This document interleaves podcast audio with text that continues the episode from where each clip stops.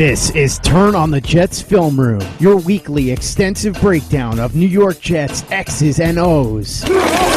Now, here are your hosts, Joe Blewett. Stop route in the middle curl. I actually like this throw from Dahl. Maybe I want to see him get rid of the ball a little bit sooner as he sees the soft coverage, but I like how he leads him outside. Great freaking snag. That's a snag, man.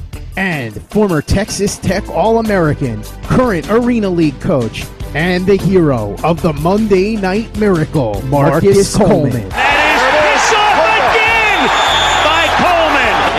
To Marcus Coleman. He made the play earlier to pick it off in front of Gadsden, and then he read the eyes of the quarterback here.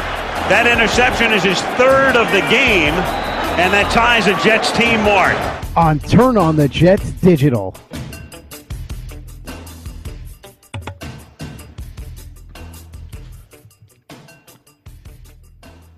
And you are listening to the 23rd edition of TOJ Film Room, TOJ space film space room on iTunes, YouTube.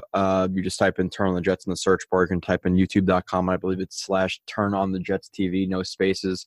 The normal housekeeping stuff. My Twitter at JoeRB31 and Marcus is at PatchMC42. We did get another review this week, which we appreciate. One 5-star rating and review from Armed98. Sorry if I pronounced your name, but I believe it's Armed or Armed. He said he doesn't ever leave a review, but we deserved 5 stars easy. Highlight of his week as a Jets fan. Thanks for doing the show, and we appreciate you for listening, and thank you for leaving a review.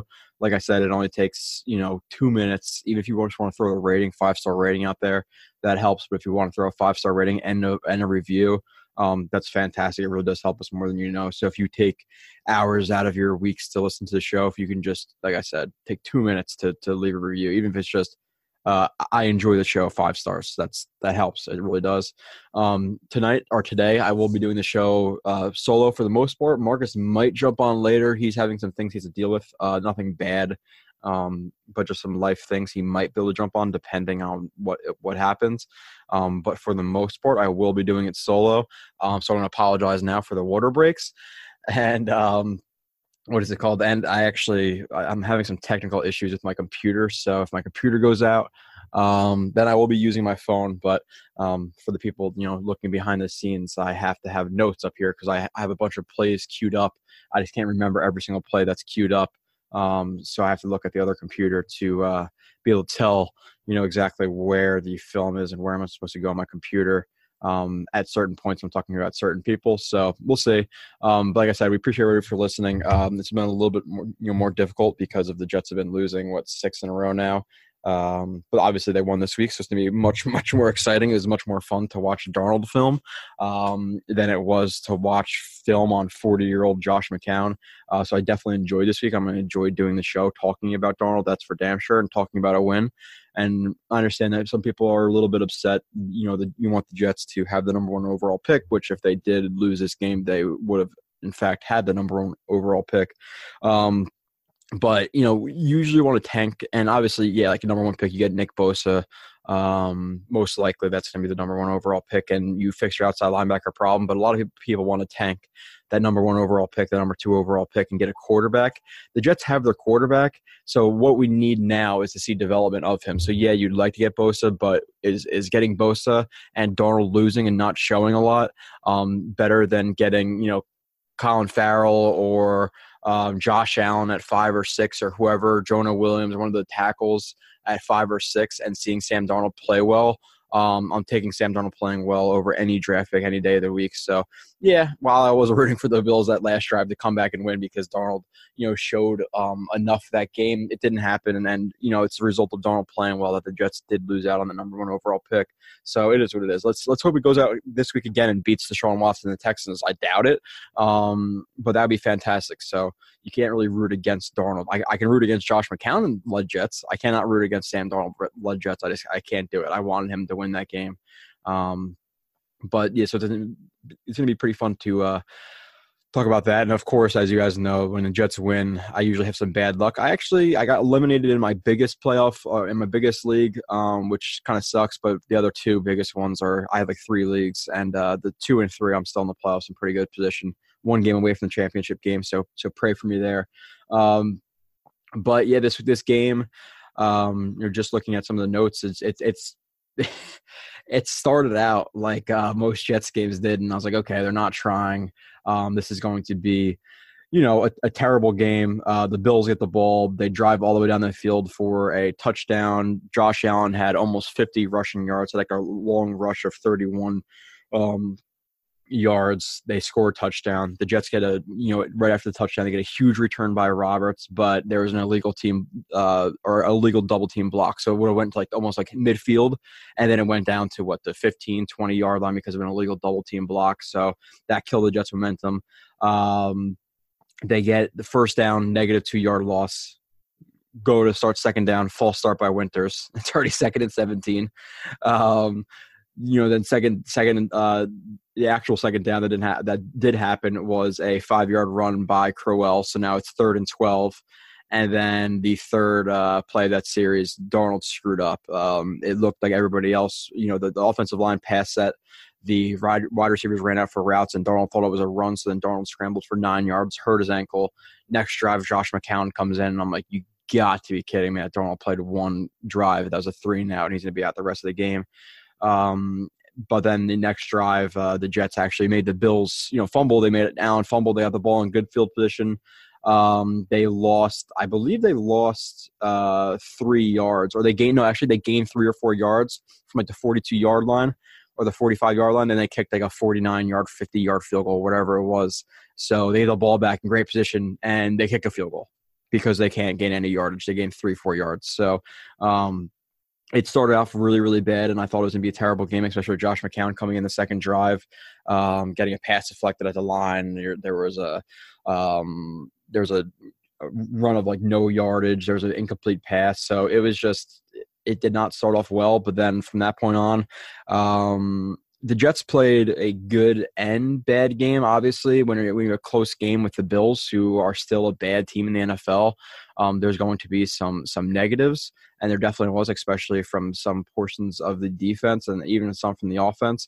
But at the end of the game, that's all you wanted to see with Darnold. So as we do it, or as I do it, when the Jets win, we start off with studs. When they lose, we start off with duds. Oh, let me close this out.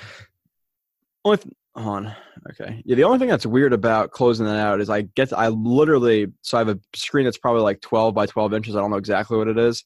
And I'm literally looking at myself while I'm talking. So it is pretty weird at times, but it is what it is. So studs, I'm going to start off with my first stud, who the one play that I'm going to show, he showed some lack of effort, which I didn't love. But Leonard Williams, regardless of what you say about this play, and the guy has not performed as well as he should have for a 6th overall pick. And he was drafted in 15th. So this is his third year, 4th year, whatever it is. He's disappeared. There's just games where he just straight up disappears, and it's inexcusable. And people use the double team thing. And we talked about it before. Aaron Donald gets double teamed 76% of the time. And he's still almost on pace to break the sack record. Even though last game they played against the Bears and he didn't do anything because Nagy just double teamed him literally every single play. Even sometimes they had three guys paying attention to Donald, but he still needs to make some type of impact. And there's games where you see this where Leonard Williams is consistently in the backfield, he's consistently in the quarterback's face, and then there's games where he has nothing registered on the stat sheet, or has one tackle. But this game, 3 tackles, 2 quarterback hits, plenty of pressures. I would say probably anywhere from 6 to 8 pressures I counted. Some of them was just him coming free off the edge, and some of them were beating his guy and getting to Josh Allen. So I thought overall he played really, really well. The display, the play that everybody's talking about with the lack of effort, I'm circling him with my cursor, mouse, whatever you want to call it. I used to call it a Krauser, and people used to make fun of me. Kyle Smith, if you still do listen. But on this play, so Obviously, Jordan Jenkins, I would like to see. He's on the edge right there. He is the five tech, if you want to call me. He's a nine. I can't really tell. I'm not exactly overhead. I'd like to see him take a little bit more of a conservative angle right here. I don't like how he's taking such an aggressive angle right there to get to Josh Allen, because Josh Allen does have some wheels. So bad angle there by Jenkins. And people said, okay, well, if you watch this play, and like I said, you should be watching on YouTube. If not, I appreciate you for listening to the podcast. There's plenty of people who just listen to the podcast, but you're missing out on a lot of things. If you can, unless you can just imagine everything I'm saying. But I'm not going to sit here and explain every single set and things like that, because the show would take 2 hours, or not 2 hours. It would take freaking 10 hours me explain. Okay, well, they're in a 6x4. Like I'm not doing that, because it's just it would kill the film portion and just take too long. And people were saying Avery Williamson right here, who was the mic? They're saying, okay, well, what was he doing here? Sorry, that's not him. He's right here, circling him. And the people are asking, well, what is he doing? And why is he stopping right there? It's because he's in man on Ivory. And even though Ivory did, he attempted to cut block Jordan Jenkins, he could still leak out as like a check down. So he was accounting for him. And that's why he paused right there.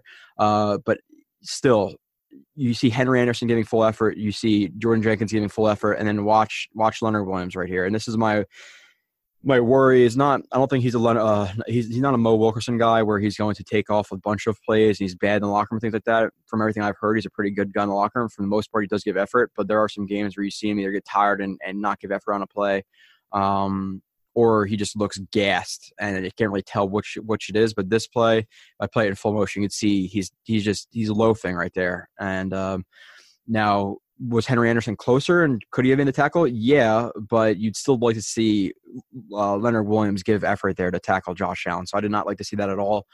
He still gets my number 3 stud. Like I said, 6 to 8 pressures, a couple quarterback hits, tackles on the line of scrimmage, tackles for loss. I thought he played pretty well.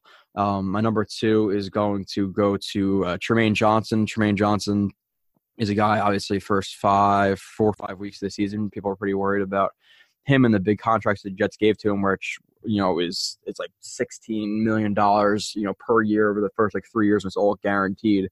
After that third year, the Jets can cut him, but they're locked into him at minimum the end of this year, or to the end of this year, and then the next 2 years. So, as when he looked as bad as he did the first couple of weeks of the season, then he gets injured. People are like, oh, this is should be an absolutely terrible signing.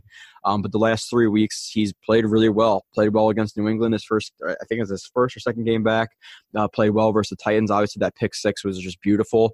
The picks this game were not as good as his pick against the Titans, because the Titans are just a beautiful play. This one, let's be honest, he got helped out a little bit by the fact it was Josh Allen, but he still played really well, didn't get beat much. There was a play where he was playing a little bit farther off than I would have liked to see him. But it's going to happen. You're going to get beat sometimes in the NFL. But overall, I thought this was a pretty good game, from Trumaine Johnson. And on this play, the Jets are just dropping into a cover 3. It's almost like a cover 3 buzz right here. And Trumaine Johnson has this deep third responsibility, and he has, awareness. Well, one, he doesn't really have a threat. You see the number 1-2 threat right here. The 2 threat, which actually becomes the 1 threat as he cuts across the 1 threat. You just do it by who's closer to the sideline. So who's closest to the sideline would be 1, 2, 3, 4, et cetera. So that's when you hear us talking about okay, well, the 1 became the 2. You have to pass the 1 off to the 2. That's what we mean. So he was a 2. Now he's the 1. This is the 1. Now he's a 2. The 1 threat's not threatening deep, and obviously you have which looks like Avery Williamson in that curl to flat responsibility, taking his exit angle to that flat, so he doesn't worry about him. So then his primary responsibility becomes the number 1, now the number 2. But he has Jamal Adams right there in that buzz responsibility. So then he starts to read Josh Allen. He sees Josh Allen scrambling out to the right, which means he's going to have to throw it to the right, obviously. So he's cheating down a little bit. And Josh Allen he makes a terrible decision right here. And I know it's people think, oh, well, the video is choppy right here. I'm playing it in slow motion because I played everything in fast motion. It's hard to show everything. But Josh Allen makes a bad decision, escapes out of the pocket, stiff arms a couple dudes, just chucks the ball up, and Trumaine Johnson just gets an easy interception. Good awareness by him, but he's in zone, so he's supposed to be doing this. But like I said, regardless, it's an interception. Good look for his stat sheet, and I'm happy he got it. So that was one of the positives. And the other play I have of him is just his other interception. Okay. Well, you guys can't see it, but for whatever reason, my computer's not letting me pull up the interception, the last interception of the game. But it was a Tampa 2 defense, and he was in the curl to flat responsibility, and he basically carried the wide receiver on the sideline. He opened up his hips. He allowed the receiver to get behind him, but he was still in the shuffle technique, so he's playing pretty safe. Josh Allen just decided that he just thought that he could beat Trumaine Johnson to throw over his head. The throw was way too far inside, and it wasn't deep enough. Trumaine Johnson noticed it, attacked the ball. That was the best play by that play. He didn't just let the ball come to him. He aggressively attacked the ball in the air, which I really, really like to see, because you hear us talk about it a lot. I don't like when you see corners just let the ball come into them. That's usually when the receivers can make a play on it, or vice versa with the receiver not making a play on the ball, and then the corner makes a play on it. So I like to see that he obviously, attacked that ball. So that was a good thing. And he got my number 2 stud of the game, my number 1 stud of the game. I don't see how I can give it to anybody else but Sam Darnold. And Michael Nania, the guy, he's like our stats guy at turnonthejets.com. At 21 years old and 187 days, Darnold is the youngest QB in history to record a game-winning drive since 1999 when the stat was actually tracked. Just an absolutely huge game. First game in over a month. Hostile crowd, cold weather, number 1 secondary in the NFL. And this is just by ratings. Now you can argue, okay, whoever it may be, the Jaguars or the Vikings have a better secondary, but I'm just saying by ratings and stats, they are the number 1. And even if I would not call them the number 1, I would call them a top 5 unit. So let's say a top 5 unit in secondary in the NFL, coming back from down big. Look at his stats in the fourth quarter, 7 for 10 in the fourth quarter with a touchdown, and on 4 of those 10 throws, he was pressured. So just an absolutely fantastic game, like I said. And another thing that Nania tweeted out was that Darnold throws 11.2 of his pass attempts from 3rd and 10 or longer, which is the highest rate in the NFL. So you really see how that run game does not help him. And playing 3rd and long all the time does not help you because, like I said, you have nothing deep. So let's just say it's a simple let's say it's a simple cab concept, which is basically it's a short intermediate crossing and then an over route, so it's a little bit deeper, so you have like a depth of like 5 to 7 yards on a shallow crossing, and then a depth of 10 to 12 on that over route. But when it's 3rd and 10, they're not going to play that short under route, which is supposed to pull the linebackers up, and then that over route's supposed to be behind the linebackers and in front of the safeties or corners. But when you're playing 3rd and 10, they're just gonna play that first down marker. So that first route, that intermediate crossing route is just erased. So it doesn't matter. So you're taking away a lot of things from Darnold when he's playing in 3rd and long situations consistently, and he plays those 3rd and long situations at a higher rate than anybody in the NFL. For a few reasons. Obviously, Jeremy Bates has been a disappointment to this point, and the run game I talk about all the time. The difference between 2nd and 10, 2nd and 7. Or 2nd and 5 and 3rd and 8, 3rd and 10, and 3rd and 6, 3rd and 5, 3rd and 4 is massive. Coaches and front offices, quite literally, people don't realize how complex it is. They have, like I said, they have playbooks of hundreds of plays. They have plays for 3rd and 7 to 3rd and 10. They have plays from 3rd and 10 to 3rd and 12. They have plays for 3rd and 15. They have plays from 3rd and 7 to 3rd and 4. They have plays from 3rd and 3 to 3rd and 1. And depending on how much they're playing one side of the field, okay, well, we threw 10 balls to the left and only 7 to the right. We got to even it out a little bit. We got to throw a ball to the right this time. We ran this many times. We got to even it out with a pass. We got they account for all these things. And even if you're up or down in a game, okay, well, this game we really tried to get the passing game going in the beginning of the game, but it's not working. We're losing the game. I have to put some run on film so these guys who are charting our games when they play us know that know that we both pass and run, okay?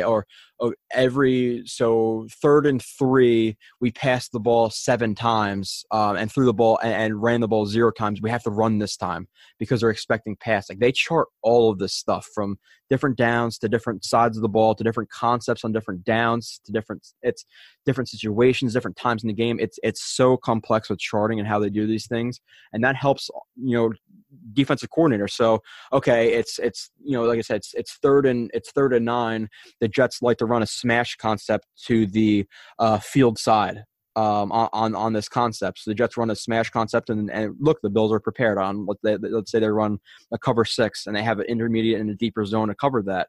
But now the Jets get smart, and they know that the Bills know that. So now instead of running a smash concept, they're going to attack that cover 3, and they're going to run a Mills concept on that side, and isolate that corner and safety. So sorry to go off a little bit there, but like I said, it's a little bit different because I don't have somebody to speak with, so I try to explain things more. But that's how complex the NFL is. It's not just call play, things gonna work.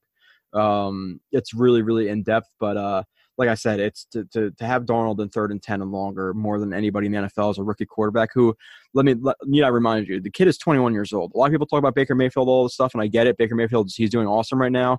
Even though he threw 3 picks a couple weeks ago in the first half. He's 24.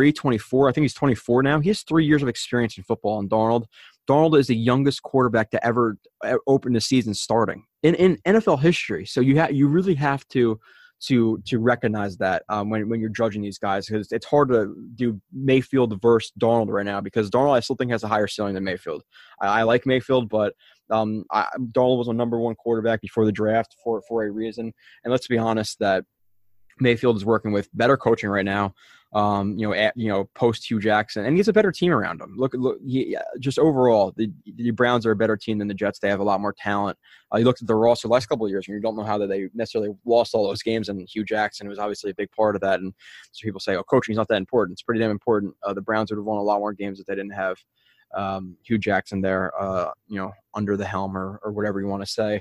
But this play, let's watch it. And 16 for 24, 170 yards, 1 touchdown, 1 interception. Like I said, coming back versus a good secondary in the cold, 30-degree temperature. California kid apparently can't do it. Young, hot, one of the most hostile places in the NFL. So really, really impressed with Darnold. First half was okay. Third quarter was okay. The fourth quarter was just magnificent.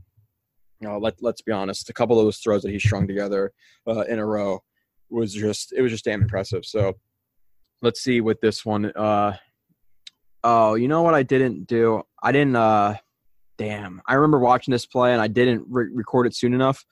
But this was a really smart play because Quincy Enunwa right here was in this trips formation right here. Like I said, you should be watching on YouTube. And he had this defender who might be it's either Poyer or Hyde.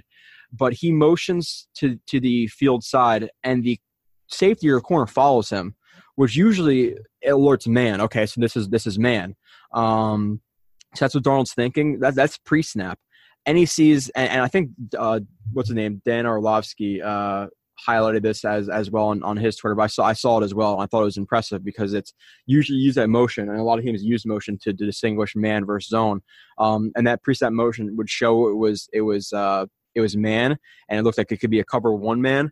And they're running, I believe, on top of the screen right here. It's just a smash concept. Yeah, it's a smash concept. So if it was man, that wouldn't necessarily work unless you're isolating that corner. Then you can throw the ball out to Robby Anderson, and this corner would show if it was zone, it's either cover 3. So he has 2 looks here. So even if he was wrong with the man, okay, if it's not man, it's going to be like a cover 3 type look. You're going to have him drop back. You'd have this defender under here drop into the curl to flat, him in the hook to curl, hook zone, hook to, like, you know what I'm saying? So it looks like it's either cover 1, man, or cover 3, but neither of those things happen, which is all happening within split seconds of each other. I think that's Hyde is 23. Drops back, and it's cover 2. So they didn't run, and it's not cover 2 man. It's just cover 2 zone. They're not doing man or cover 3. So Darnold recognizes that they're dropping into cover 2, which means that this corner right here is not going to drop back and be able to take that that corner route of the smash concept, because like I said, if this was cover three, like they're showing, then you'd have this corner deep here, and then you'd have the curl to flat who would take the hitch. So the smash concept would be eliminated. But Darnold has enough, he recognizes that it's cover two. And then he throws that corner route, which just seems okay. It's an easy throw, wide open. But all that pre-snap showing man, and then potentially cover three, and then dropping to cover two zone, and still knowing to throw that, all within split seconds. I thought was a really impressive play. Put the ball in a good location, got the ball to Robby Anderson. Great play by Darnold. That's just good reading of the defense right there from him. So next play. This is a play where I'm not even going to say I dinged Darnold for this, because it's literally a split second. To the field side, you just have a swing route and a slant, or a deeper slant for Robby Anderson. It probably wasn't meant to be a slant, but he saw that safety right there, so he made it a little bit deeper. I guess in a perfect world, you'd like to see Sam Darnold throw that route right about now to Robby Anderson in the back of the end zone, because Robby Anderson does have separation from him. But it takes him, if I play this in full speed, like right now, like we're watching a slow-mo, like, okay, hit him. But that all that time is a second. So I play this in full speed. That's literally probably like a second, maybe a second that he takes to notice him, and he sees him. He tries to throw the ball, and it's a little bit too high and out of the end zone. So you'd like to see him see this maybe a quarter of a second earlier, half a second earlier, be reading this whole side of the field, because once he gets some pressure, because Shell gets beat with the spin move, which is a nice spin move right there, nice and tight. He's using those elbows to knock off Shell. Good spin move from whoever that is right there. So he has to scramble to the right side, and he's looking at McGuire, then he's looking at Quincy Enunwa, and then he sees Robby Anderson. So it's his third read as he's scrambling out, so he doesn't see him, but that is what it is. Like I said, I'm not going to kill the kid for seeing something literally a split second late. It's not like it was an anticipation throw that he didn't see or anything like that, because it was just a scramble drill. All right, so let's see what this play is. All right, so hold on. I'm going to take it, like I said, I have to apologize. I have to drink water, because talking for an hour and a half to 2 hours with no water and no pauses, your voice kind of gets a little screwed up, so just give me a second.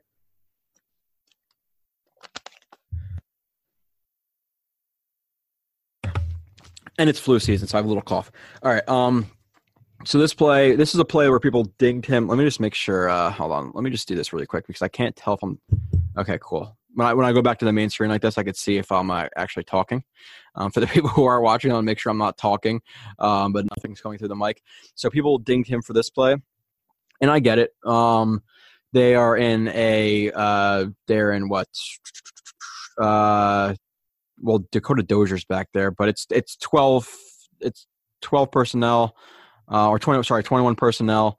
It's a play action. Darnold rolls out to the left after the fake, and he basically it's almost like a Y cross concept, where you're going to have the Y tight end, which is Eric Tomlinson right here, cross, and then you have the guy on the opposite side of the field where Tomlinson is eventually crossing to basically pull out that coverage right there from that corner, so the corner doesn't sit down and take the cross.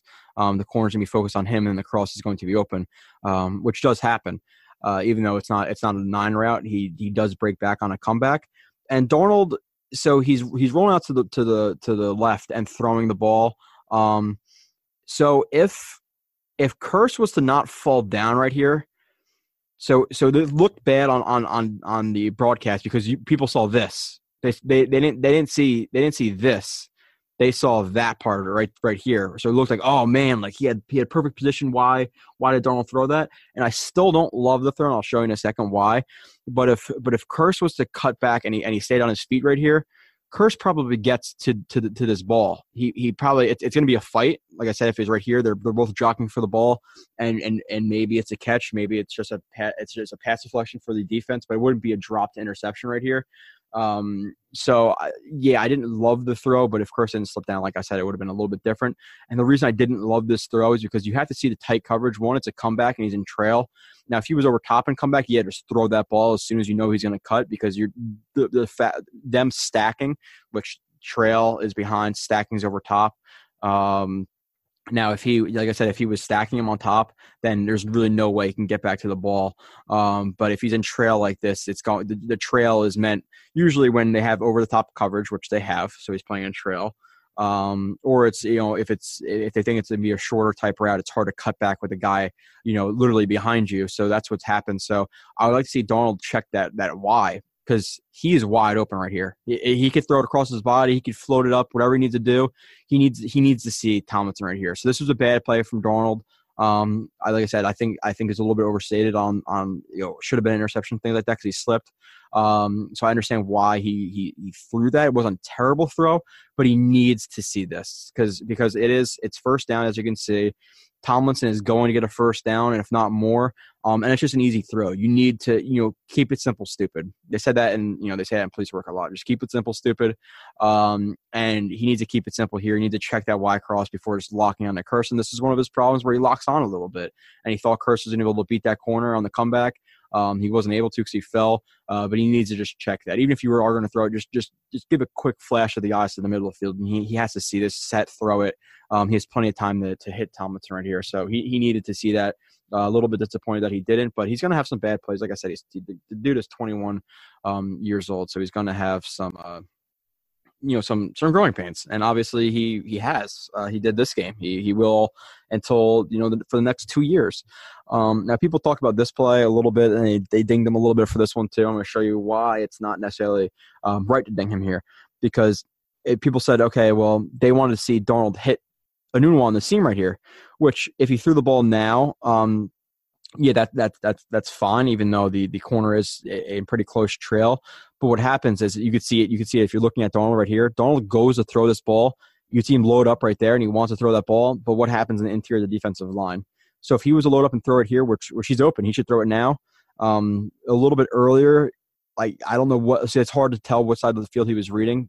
He was actually reading the right side of the field, so you could see him fake that handoff. I don't think that was it wasn't RPO, because they're not run blocking on any side of the formation. So that was just a play action. He reads the right side of the field first, so he's reading right to left. So he looks at Enunwa now. You know what I'm saying? So it's not like he saw Enunwa here. He just comes to him right now. So this is when he sees Enunwa coming down or coming opening the seam right there. Goes load up to throw it, sees that hand flash from that interior defensive lineman. So would have if he threw it here, it's probably a pass deflection.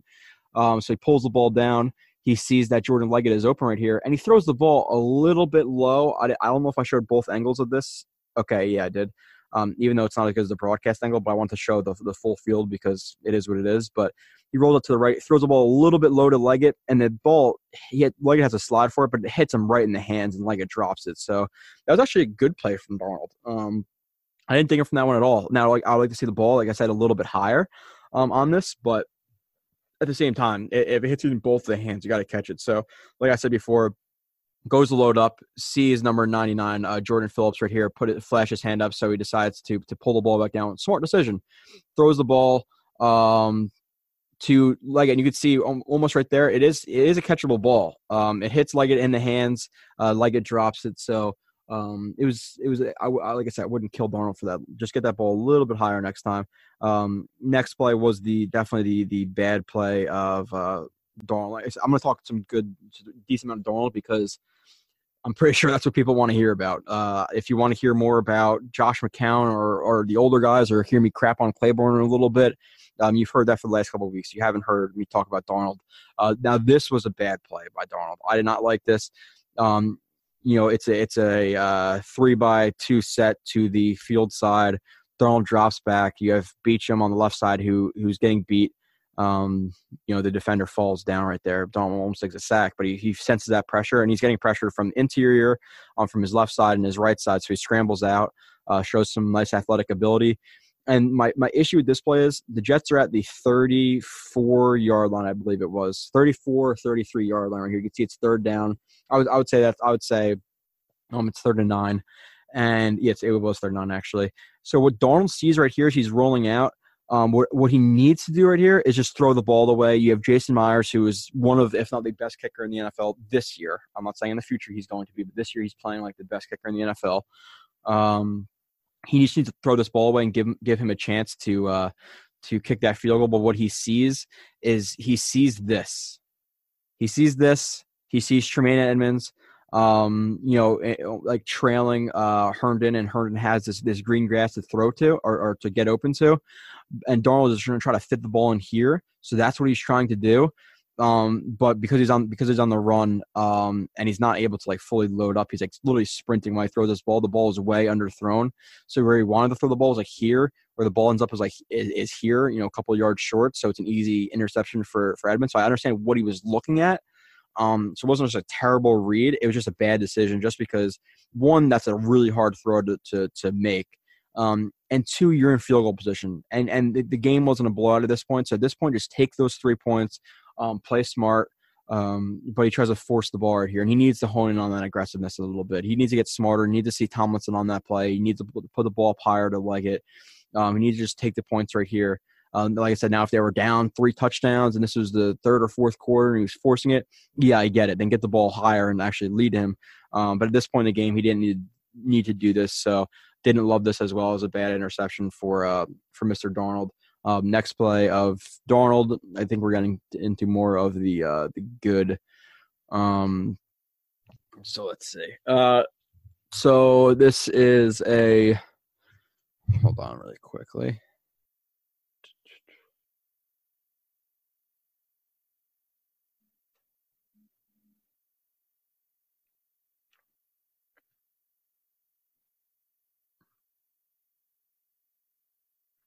Got an important text. I apologize for the pause. I just gotta see something.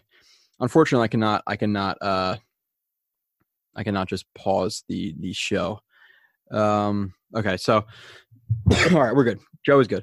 So they're in a 3-by-1.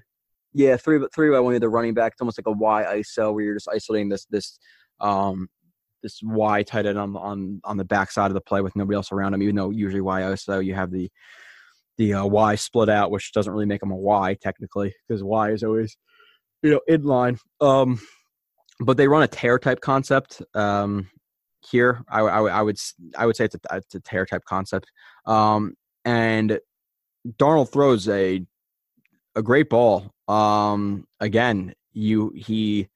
me see what kind of coverage this is. They're playing first and they're playing a Jambo type look. The Bills in a cover two. It's cover two man, and Darnold sees that this corner right here who takes I think that's Enunwa. Looks like Enunwa, or maybe that's Enunwa. Or is it Herndon? No, that's Enunwa. So he sees that the defender or the defensive back who's taking Enunwa he's inside leverage and he's trailing. So he's making up ground. So he's not hip to hip with him. So he's not going to be able to turn as quickly. And he's trailing. So he's trying to make up a little bit for it. And Enunwa, he runs a pretty nice route. Not the sharpest of route, but still it's good enough. Darnold sees it as he's rolling out to the right and makes a perfect throw to Enunwa, who's right to the sideline. It's leading him away from the away from the defender. And like I said, good throw on the run for sure. Okay. So next play of him, sorry, like I said, I got some family stuff going on. So nothing big. Next play of him or of Darnold. I have a couple more plays actually for sure. There's a decent amount more plays. So this is what I want to do. I want to talk Darnold. I'd rather talk Darnold than anybody else. Maybe other like Jamal Adams, Darnold. That's the guys I actually have some fun talking about. And this is another good decision by Darnold as he drops back. He fakes the play action, which is not a great play action fake really. And the Jets just run. It's a slant flat concept right here versus the Bills. I would say they're running a cover 3. Yeah, I'd say it's cover 3. And the smart thing about Darnold right here is this linebacker is playing over top. of this receiver, but then he sees the linebacker in his exit angle, and as soon as number, I think that's 86, I think that's Jordan Leggett right here. As soon as Leggett clears that linebacker, Darnold sees it and then goes to throw the ball, which it doesn't look too impressive, but it is nice recognition of zone right here, where it looks like he's almost going to play Leggett right here, but then as he takes his exit angle to the flat, he hits Leggett right in the middle of the opening of that cover three defense. So nice play from Darnold right there to read the defense, etc. Next play, this is a – let me see what this play was. This is one of the better throws of the game right here. We have Herndon who breaks out on the out route, and it's really, I'm not even going to talk about the concept or anything like that, but you have Jonathan Harrison right here who gets beat by the, he's actually like a slanted one tech. That's what I would call him, a slanted one. Jonathan Harrison gets beat from interior. Darnold knows he sees the pressure right here. He knows he's about to get hit or have pressure, and he steps into the throw. He doesn't have great foot mechanics. I don't love those mechanics because we talked about it before. If you talk about the hallway, let's see when he actually goes to throw. So he's throwing over here on the very end of my screen right here. His hallway, which I said is the back foot, the middle of it where it's leading. You want that hallway to be set towards where you're throwing the ball. You're going to want the ball to go. So his hallway is facing almost straight up the field, and his foot is facing a little bit too far towards the sideline. So his mechanics aren't fantastic on this play. But with the pressure in his face, he sees that Chris Herndon is open, and look where he puts this ball. There is no better place you can put this ball, because – not only is he leading Herndon vertically, he's leading him up the field as well, which is as far possible away from this defender, who I believe is Tremaine Edmunds. So, like I said, he's not just throwing it over his head. He's not just throwing it to the sideline. He's throwing it both. We're in that sweet spot, extended arms from Herndon, out of the reach of Edmunds right here, and Herndon makes a great catch right here, but a great throw by Darnold with bad mechanics and with pressure in his face. So that was one of his best throws of the game for sure. Next play of Darnold, this was his touchdown, which was just fantastic.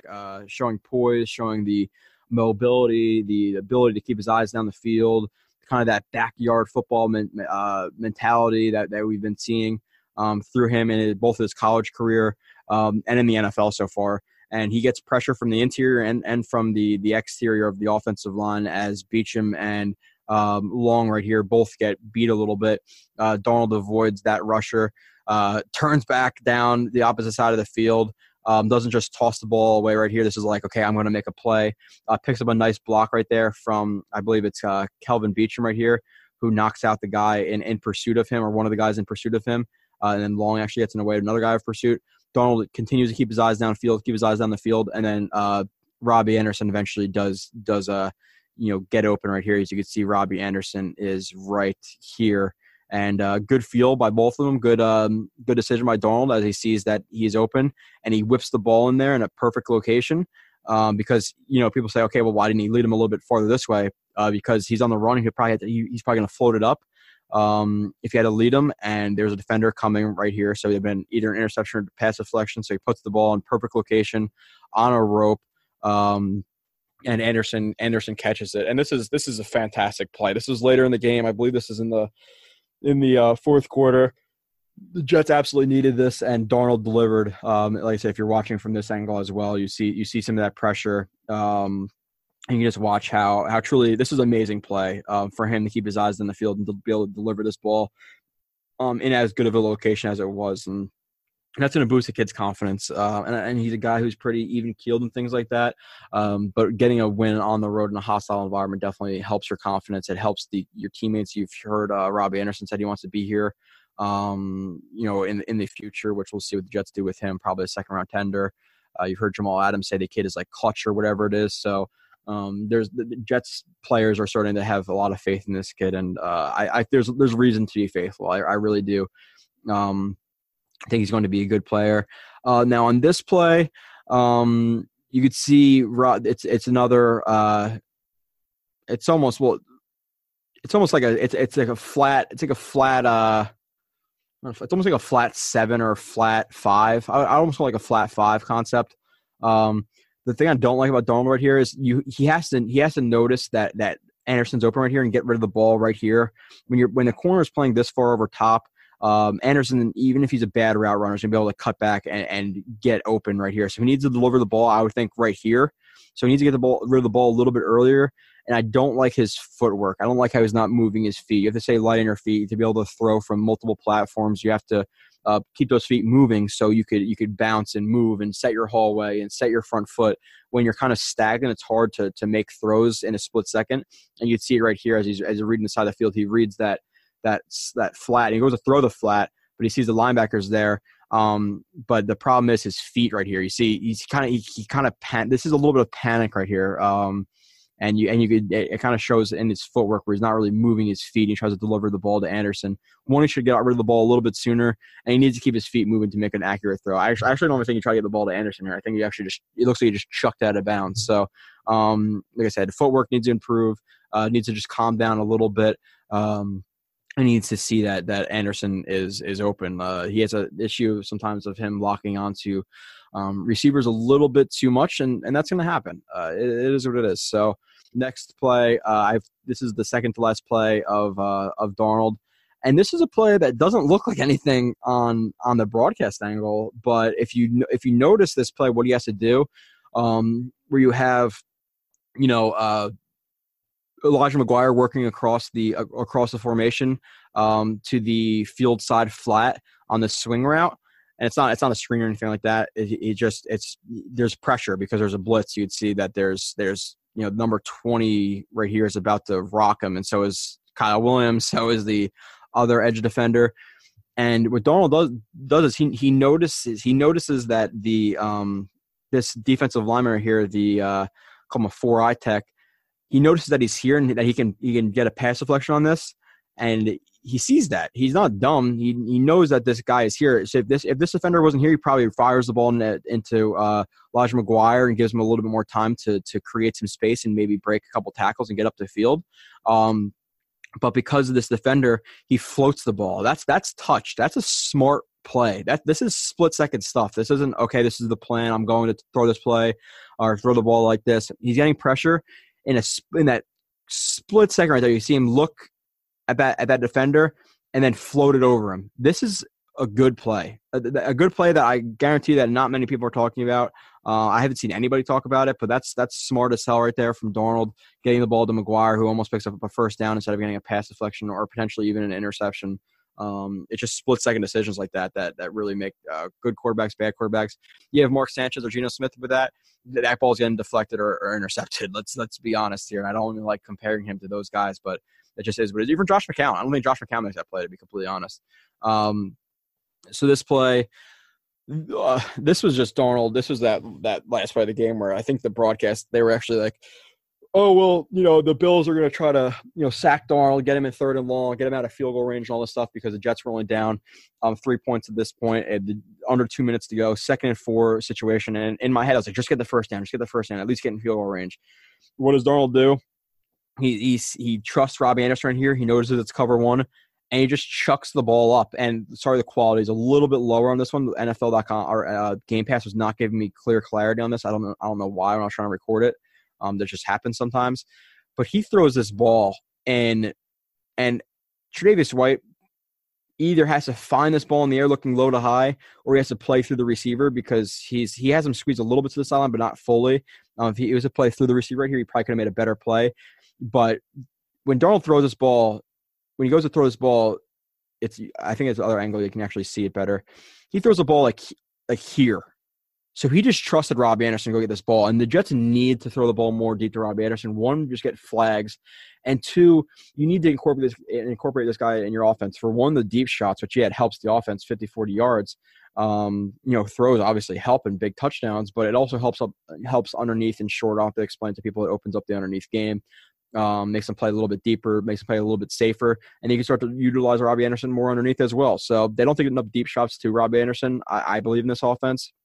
The offense is way too much of the short to intermediate game with little to no deep shots, and they need to take advantage of Robby Anderson because regardless of what you want to say about him this year, he is underperforming, I guess. They're obviously not using him correctly, but he still is one of the best deep threats in the NFL.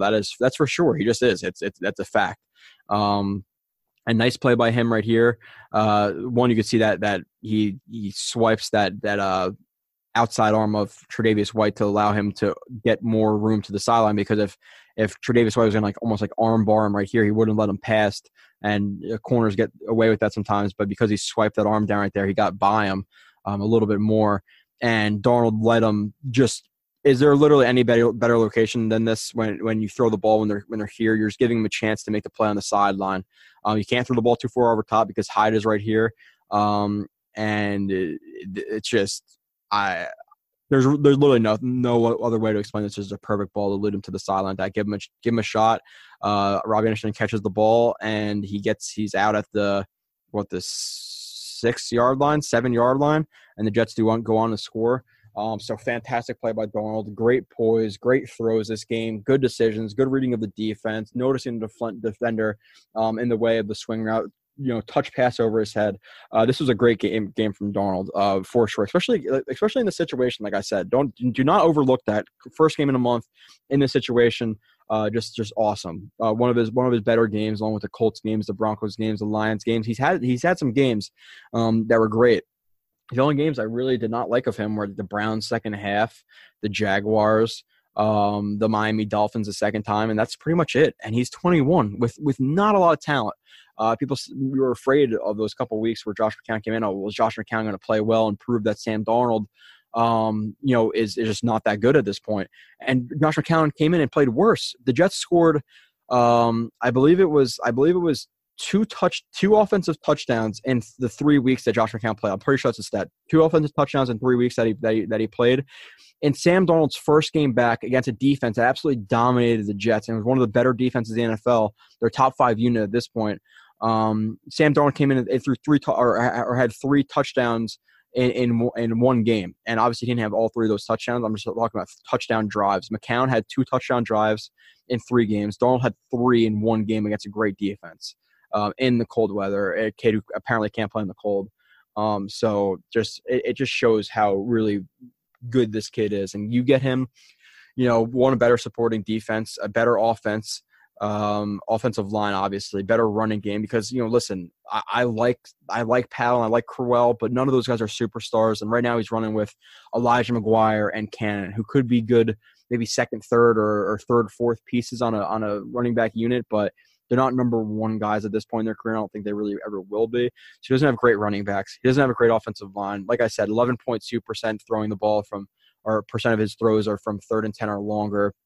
Which is just a beyond ridiculous rate. So, like I said, the highest in the NFL. So he's not working with a good offensive coordinator, not a good running game.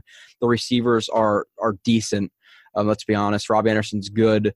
Enunwa is good, but he doesn't have that Julio Jones, Antonio Brown, Keenan Allen, Mike Evans, any one of those guys. DeAndre Hopkins. We can keep going with receivers that are much better than what the Jets have. Michael Thomas. So he needs that true X receiver.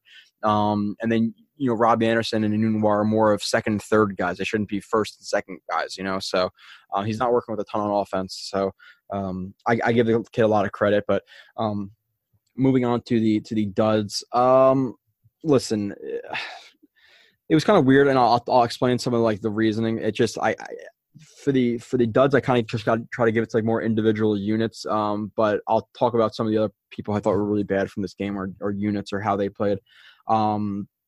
My third dud of the game, I'm going to give it to Buster Skrine, just literally because of this play, which I couldn't get a better angle of it. I don't know. They didn't show the other better angle of it. This is actually a really smart play by Josh Allen, because Atachi right here on the bottom of the screen, on the edge, he jumps offside right here, so the Bills get a free play. And the Jets are running a jambo where no matter what, you're going to have Jamal Adams take that point man right there, which he does. And then you have this corner, who I believe is Trumaine Johnson, play first out. The first person who cuts out, he takes him. And then you have Buster Skrine, who's playing first in. But this guy doesn't cut in. He just runs a 9 route or a seam route. But that's Buster Skrine's responsibility. And Buster Skrine has to make it up. And Josh Allen, throws the ball fading away right here. So it's underthrown ball. Josh Allen has strong enough arm strength right here to just lead him and it would have burned Buster Skrine. Buster Skrine at this point, when he sees all these guys working to this side of the field, he needs to play a little bit safer over top. So he didn't move his feet. This is why he's beat so badly, because he was really late and he had bad alignment. But what I didn't like about this play was obviously the pass interference. This is just bad. He makes up the ground, but he sees that he needs to, this is just awareness. He needs to notice right here on the top of the screen that it's I guess it's easy to say, but hard to do, but he's in the NFL. He needs to notice that the wide receiver is gearing down right here. He's preparing to go catch the ball, but Buster Skrine still runs with a ton of momentum and basically just trucks him over and gives him no shot. Boom, pass interference. So what would have been, a 5-yard penalty, the Bills are on the 43-yard line because Skrine has bad awareness. He plays the ball poorly off the snap. He plays the receiver poorly after, post-snap. Like I said, sees him call for the ball, sees the receiver looking for the ball, sees him gearing down, but Buster Skrine stays in full sprint, basically spears the receiver over, and it's a pass interference, a blatant pass interference. So he needs to have better awareness right here, which he's playing it well, okay. You don't want to look back, which he's not when you're in trail. Like I said, you want to be even with the guy or before you play the ball. But once he sees him gearing down right here, he needs to either play through the receiver, flip his hips and get his hands on, or he needs to lock him up like hip to hip and then look back towards the ball. I prefer him to play through the receiver right here. But either one of those is better than just running into him and hitting him over, because it's an automatic pass interference call. You're never going to win that. So I gave him, because of that, I gave him the third dud. My second dud is Morris Claiborne. I'm done with this guy. Regardless of, I still think he's an okay number 2, but this year I don't think he's necessarily an okay number 2. He's in the decline. He doesn't have good technique. I don't like him as a player. He's just not my type of guy. And actually I spelled his name wrong right there, but he's on the top of the screen here. It's really hard to see because of the sun is so freaking bright here, so it's kind of almost hard to tell. But what happens here is this is 3rd and 10. So this is just like situational awareness. He needs to know, okay, the 35-yard line is the first down. Either play off and play that 35-yard line and just squat and show some like buzz your feet or show some hot feet right here to just keep yourself light so you can cut, or press the receiver and just stack them. But what Claiborne does is he's playing so freaking far off and he opens his hips. Why is he opening his hips this early? We've talked about this so many times. The receiver is 6 yards, almost 7 yards off of him. He's opening his hips, and he's looking, and you see his head. I watched it multiple times. You can see his head right here is looking back. See his face mask? His face mask should be pointed here. His face mask is pointed towards the quarterback, so he's looking to the quarterback while shuffling and bailing out right here on 3rd and 10. This is man, it's hard not to curse when I watch Claiborne. Just have some freaking awareness, dude. Because when you're playing in like no man's land, like 6-7 yards off is like, I don't necessarily like that. And if you are, backpedal, watch the receiver. At that first down marker, break. Play that first down marker. Even if you're not going to play that first down marker, be prepared to break on the ball and play the receiver, because it's most likely where he's going. It's 3rd down. They're most likely he's going to break on a stick route, which is like a deep curl, to get a first down. And what does Claiborne do? He opens his hips up. He gives him an easy freaking completion on 3rd and 10. Look how far off he is. Look at that space when he catches the ball. It's not even close. So the guy, his technique is terrible. Give me a back pedal. Don't give me that shuffle bail, crap while looking back at the quarterback, while flipping your hips to the outside. When he's in this position, as soon as he does this, he's done. Unless he breaks back now, he's done. He's no shot. He literally is eliminating himself from playing that first down marker. So he's bad, man. I don't care what anybody says. The guy is bad. I don't want him back next year. He hasn't got injured yet this season. I'm surprised, but law of averages, he's going to get injured next year if he does come back. And he's bad. He's not even a good corner. and he's getting older too. So I'm done with that freaking guy. And I see like during these games, like Pro Football Focus, Claiborne is rated one of the. I'm like, no. I literally just tweeted. I was like, no. Oh, and by the way, people who are still listening, which I hope you are. What's going to happen, like I said, we have three more games to review after this game, so we have 3 more weeks. I'll probably do a show every other week because I can't just crank out film reviews because this is not my full-time job. You know, I do have a full-time job, so I can't just dedicate 40 hours a week to this and 40 hours a week to my other job because then I would have literally no life. But what I'm going to do is, if you don't follow me on Twitter, I'm going to kind of get a feel for people. People, what I feel like right now, they want to get player reviews. So it's going to be both player reviews on the show. So I'll do reviews on the show. So if you want to just watch on the show and I talk about players, that's great.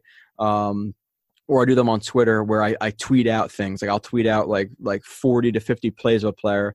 And I'll explain it the best I can in 240 characters. So I'll talk about the defense, the coverages, what he's supposed to do, what he did wrong. I'll tweet out a bunch of things, and at the end of it, I'll write like a summary, like, okay, overall, what do I think of the player? What are his strengths? What are his weaknesses? All this stuff. And I write up like reviews. Now, what I'm going to do is I get a feel for people on Twitter. I have like a vote right now of what players people want to see. Right now, people want to see more free agent targets as compared to draft targets because I guess free agency is closer. But if you're not on Twitter, you can't vote on those things. You can't tweet me what you want to see. Like I said, you can always email me, blewatjoetoj@gmail.com, no spaces. Email me, even if it's not questions. I said you can email me the questions there. I haven't checked in a while, but if you want to email me questions about coverages, anything like that, I'll talk about it on the show. I'll gladly address it. I like getting questions. But email me players you want to see. Like, I'll talk about the biggest free agent left tackles. I'll talk about Bosa. I'll talk about Williams in the draft. I'll talk about Colin Farrell or Cleveland Farrell, whatever the hell his name is. I think Colin Farrell, freaking actor. Or Josh Allen, the edge rusher this year. Like I'll review those guys. Or, okay, Le'Veon Bell, I want to see what you add to the Jets. Or the biggest free agent receiver like Golden Tate or something like that. If you want to see players and you don't have Twitter but you want to see them reviewed on the show, like I said, either tweet me or just email me, blewatjoetoj, because that's what the offseason is going to be based on. I can sit here and talk about Todd Bowles getting fired and his targets and the head coaching targets and all this stuff for days and days and days and just make up a bunch of crap like other podcasts do. But I'll do player reviews. That's what people want to see. Free agent targets, draft guys. Tweet me or email me who you want to see. I'm gonna crank some out before free agency so we can really get a look at these players and see if we really want them, because the problem with not watching other teams is, like, if you weren't a Jets fan right now, you were a New Orleans Saints fan or whatever. Let's just make up a random team, or the Bucks. You're a Bucks fan. You're in Florida and you need a corner. Coming into free agency, you look at Pro Football Focus, and Pro Football Focus, you'd be like, wow, okay, Claiborne, he's a little bit older, but he's playing really well. And then once you got him, you saw him play, you're like, what the hell? Because stats don't really mean a lot to me. So I want to inform you of the guys we're getting, because maybe they're rated a little bit too highly, and I see this stuff on film where I'm like, I don't know why people are that hyped up about this guy. But like I said, email me, tweet me. I'll do some. I'm gonna crank out some reviews. I'm gonna start some probably now. Get a little bit of a head start. But this is again Claiborne, and it almost looks identical. It's 3rd and 9, cover one. 3rd and 9 situation. It's the same thing as the last play. I hate seeing stuff over and over and over again. And people are just going to attack him all the time on 1st down. It's literally just from a different view. It's the same exact thing. He needs to play the 1st down marker. What does Claiborne do? He opens his hips up fully. He's almost in a full sprint right now. There's no way he's going to be able to cut back on this 1st down marker. Opens up his hips, gives the receiver 3 yards of cushion, and has no chance of playing this ball unless the ball is just super late, which Allen is actually almost a little bit late because the receiver can see him throwing the ball, and the receiver can see you throwing it. It's late. So the ball is late, and he still can't make a play on it. So the dude is just awful. I hate Claiborne as a player. I do. If you play with better technique, and you're just not physically gifted or something like that, I get it. But he's physically gifted. He's long. He's not pressing the guy like he should. Opens his hips up way too early. Is way too conservative. Gives up consistent 3rd downs. I'm done with him. He's a bum. He's my 2nd dud. Actually, move him up to 1st. He's my 1st. My 2nd is the run blocking, because I can't watch the guy run anymore. Run blocking. They ran the ball 28 times. They got 2.8 yards per rush. That's below 3 yards per rush. Is pretty bad. So let's see this play. This is a Mike zone, as I labeled it, where they had Dakota Dozier playing some fullback right here. But look at Winters again. Winters is, man, I really don't know what the Jets have moving forward. That's offensive line. I think Beachum's gone soon. Long is gone soon. Obviously, Harrison's on a starting center. He's a backup. Winters is very replaceable. And Shell is a decent pass blocker, but he's a terrible run blocker. I'll show you in a couple seconds. He's a terrible run blocker. And this player here, it's a Mike zone.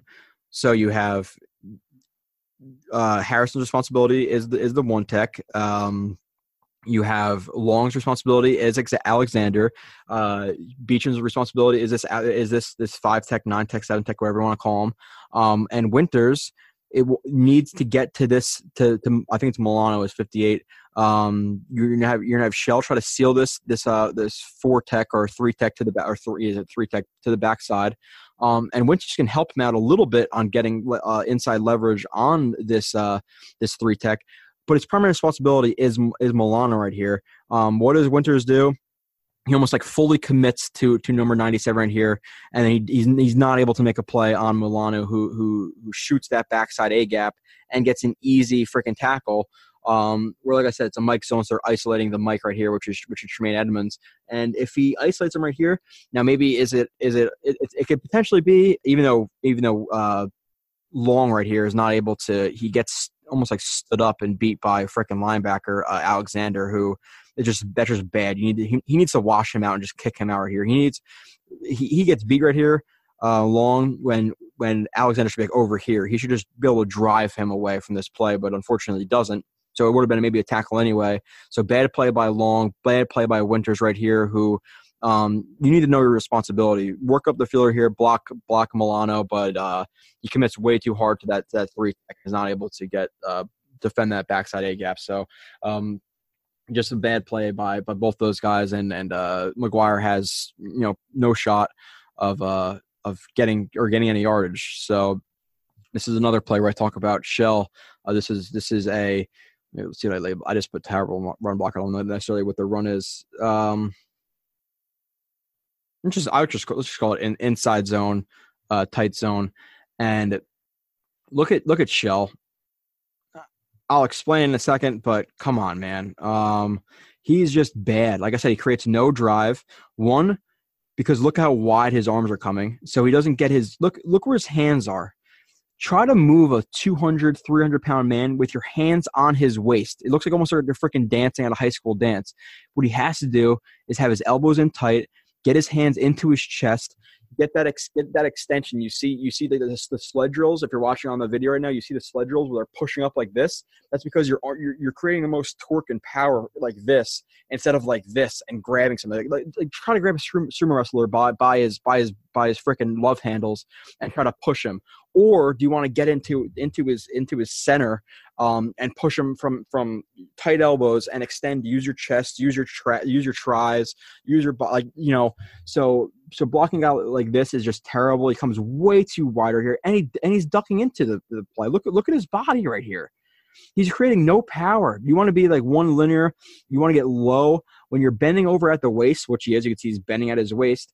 You're completely eliminating the power from your legs. You need to be in one straight line, so all your force is generating in the same spot. But when your legs are doing one thing, your top is doing one thing, your arms all over the place. The guy is his technique is bad. He can't see what he's doing. He creates, like I said, no push.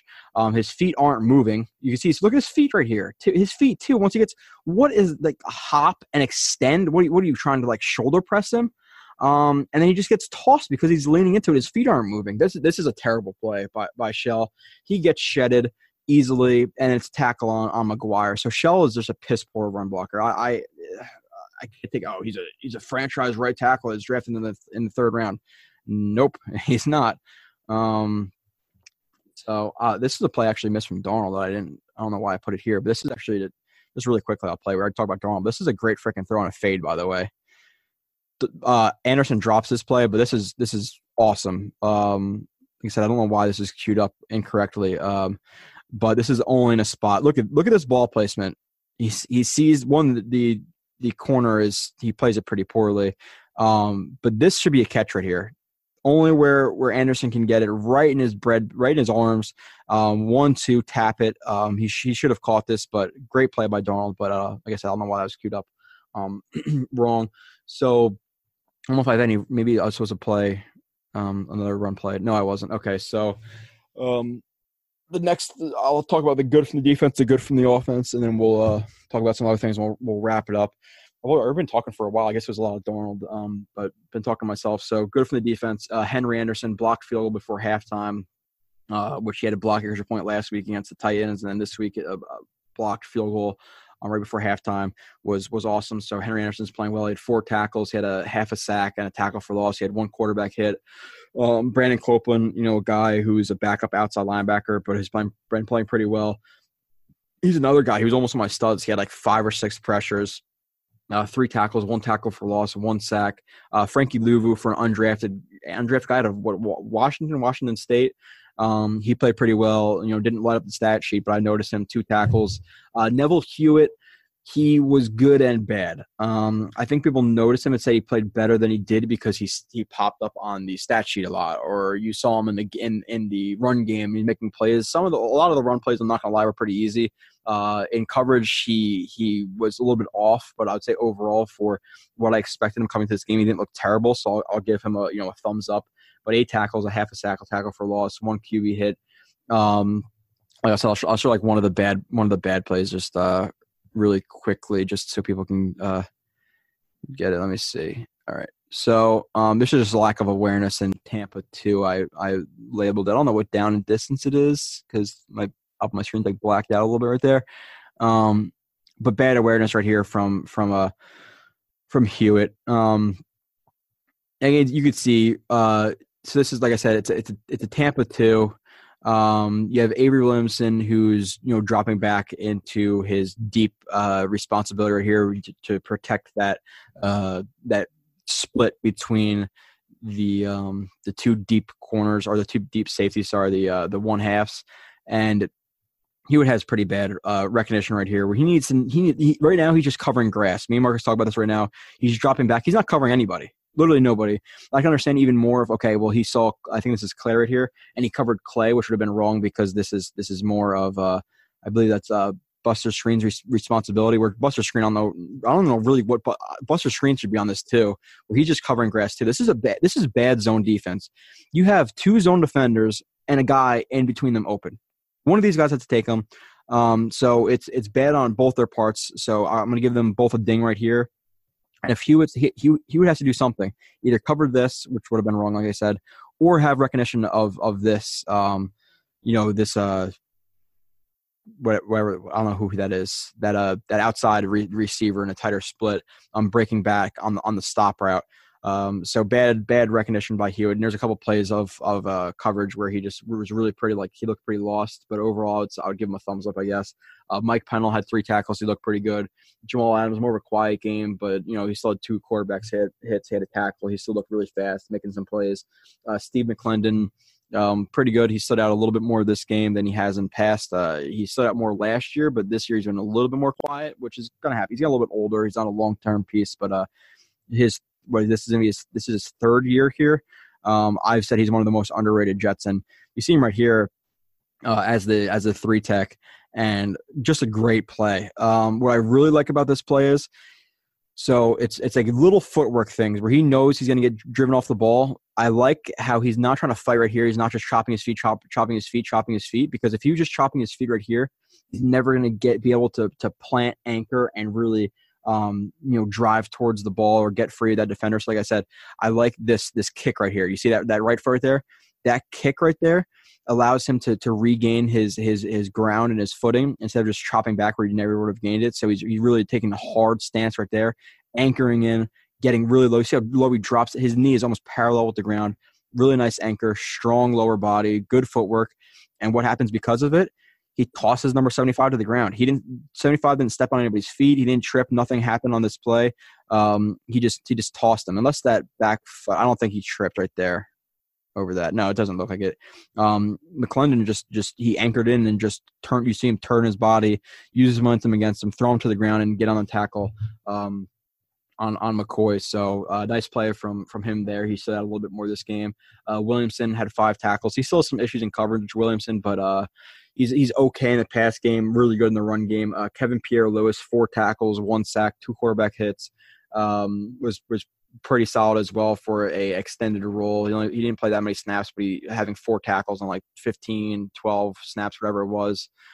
Played pretty well, had a block punt last week, and he's been playing good.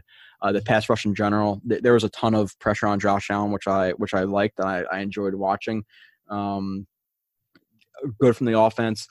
6 for 13 on third down is really good for the Jets. Pass protection from the offensive line, I'll give them some credit. The pass protection was decent, so I'll give him a thumbs up for that. Elijah McGuire, 17 rushes for 60 yards. He looked good. Obviously, working with the offensive line, the numbers didn't look great. Like I said, averaging a little bit over 3 yards per carry, but I thought he looked pretty solid. 3 receptions for 23 yards. Moved well, saw some things well. Got away from some defenders. Had a nice stiff arm in the open field that one play.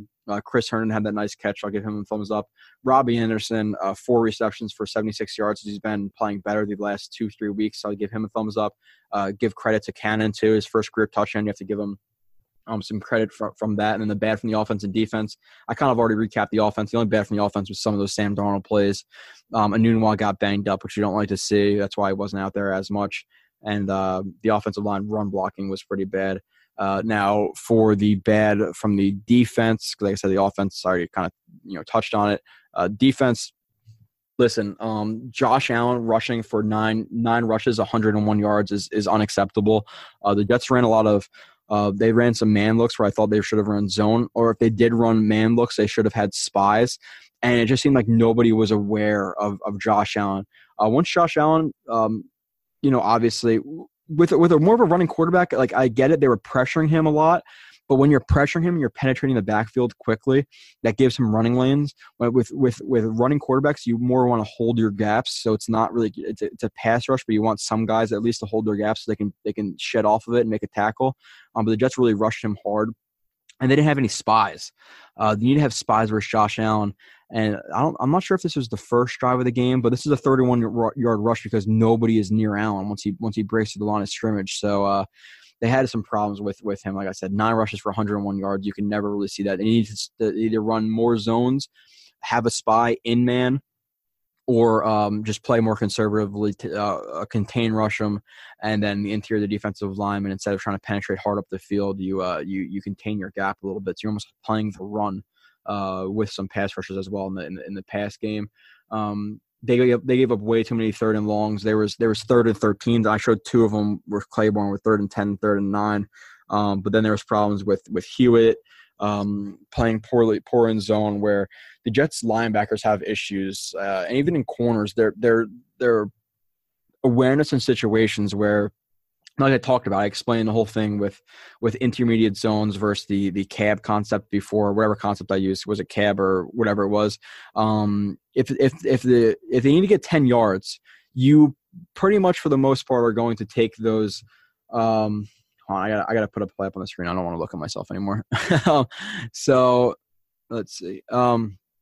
So with that 10 yards, let's say 10 yards of cushion, you usually have like your linebackers playing like 5 to 7 yards back, intermediate zones, or maybe a little bit deeper depending on the defense, depending on the coach, depending on the situation.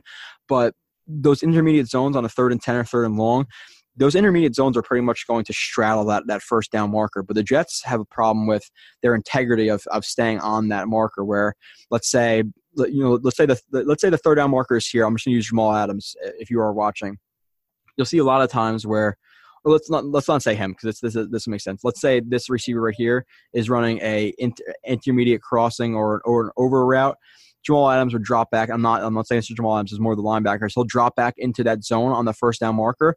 but this running back will come down on a check down, turn back to the quarterback, and instead of playing in the zone and having awareness of this crossing route and staying that crossing route, because a crossing route you need to defend that first. It's your first priority because you don't want to go past the sticks. You want to play that first, and then if he does catch the ball, whatever, you let the running back catch the ball, you rally, you make a tackle, then it's 4th and 5. But what the Jets do is they'll jump up on that shorter route, and then the routes will go behind them on third down, whether it be cab, smash, whatever it is, overs. It doesn't really matter. And this is another play. I just put the Jets. Another couple of other negatives. Like I said, third and long was bad. The Jets' defense situationally still struggles, where the Jets scored that big touchdown that Sam Darnold was scrambling out for the ball to Robby Anderson. What happens? And I kind of knew it was going to happen. Huge play there, and then the Bills drive down the field and get a field goal. Like, the Jets don't make big stops in big moments. So then the Bills are up by 3. So it's like, damn, they just scored big. I believe they tied the game up at that point, and then the Bills drive down and score a field goal. So it's like, crap. Situationally, they need to finish sacks on Allen too. And I can put up little. I don't know how many sacks the Jets had this game, but they should have had another 5 or 6, because there's just so many times where they were missing sacks. Kevin Pierre-Louis right here, he needs to know that the stiff arm is coming, and he gets stiff arm. He needs to swipe that down and make a tackle. And then you have Avery Williamson, who is pursuing, gets juked right here, gets stiff arm into a duck right here, which is nice by Allen, and he throws the ball away. So instead of this being a, let's say a, that's 5 yards, 10 yards, instead of like a 10 to 15 yard sack, or even just a 10 yard sack, he throws the ball away. So the Jets missed a ton of sacks this game. They should have had more sacks for sure, but they were not able to finish them. They're solving some problems with defenses. I'm going to bring up a couple more plays, then we're getting to the next week and getting to pick'ems as well. Marcus has not got me the pick'ems yet. I'm going to text him and see if he can get me them. If not, I'll update you on them this or the upcoming week. So, and I'm going to make my picks first, that means. But some blown defenses, like I said. Oh, this is Hewitt and Williamson. This is what I talk about right here. And play action, they have a huge problem. This is 2nd and 6, I would say. And the Jets are in a cover 3. And look what happens. You can see them on the interior right here, both of these guys together. They both run in to play the run right here when you need to play past the run. Because you can always make up for the run game. If you're playing run to pass, this is what happens. Run to pass. You could play pass, rally to the run. So they both react up, and then there's a wide open over route behind them. So bad zone defense from both of those guys. It's just a blown defense. It's just you have to have more awareness than that. We've been seeing that a lot this year with the linebackers. They need to improve on that for sure.